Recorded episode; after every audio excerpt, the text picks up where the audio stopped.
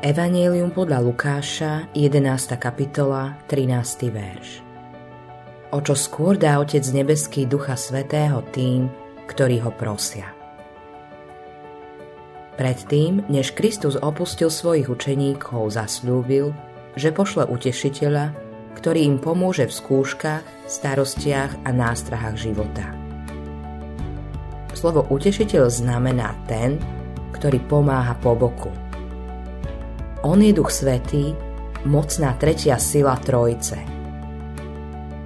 V momente tvojho znovuzrodenia sa ti usídli v srdci. Možno ho tam emocionálne necítiš. Musíš však cvičiť svoju vieru. Ver tomu. Príjmi to ako fakt viery. Je v tvojom srdci, aby ti pomohol.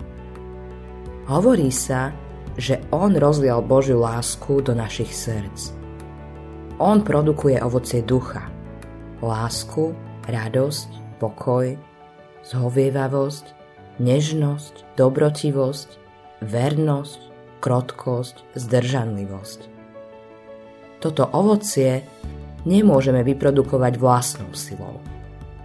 Je stvorené nadprirodzene, Duchom Svetým, ktorý žije v našich srdciach. Modlitba dňa Všemohúci Pane Bože, chválim ťa za Tvojho Svetého Ducha, ktorý ma chráni a udržiava na všetkých mojich cestách. Autorom tohto zamyslenia je Billy Graham.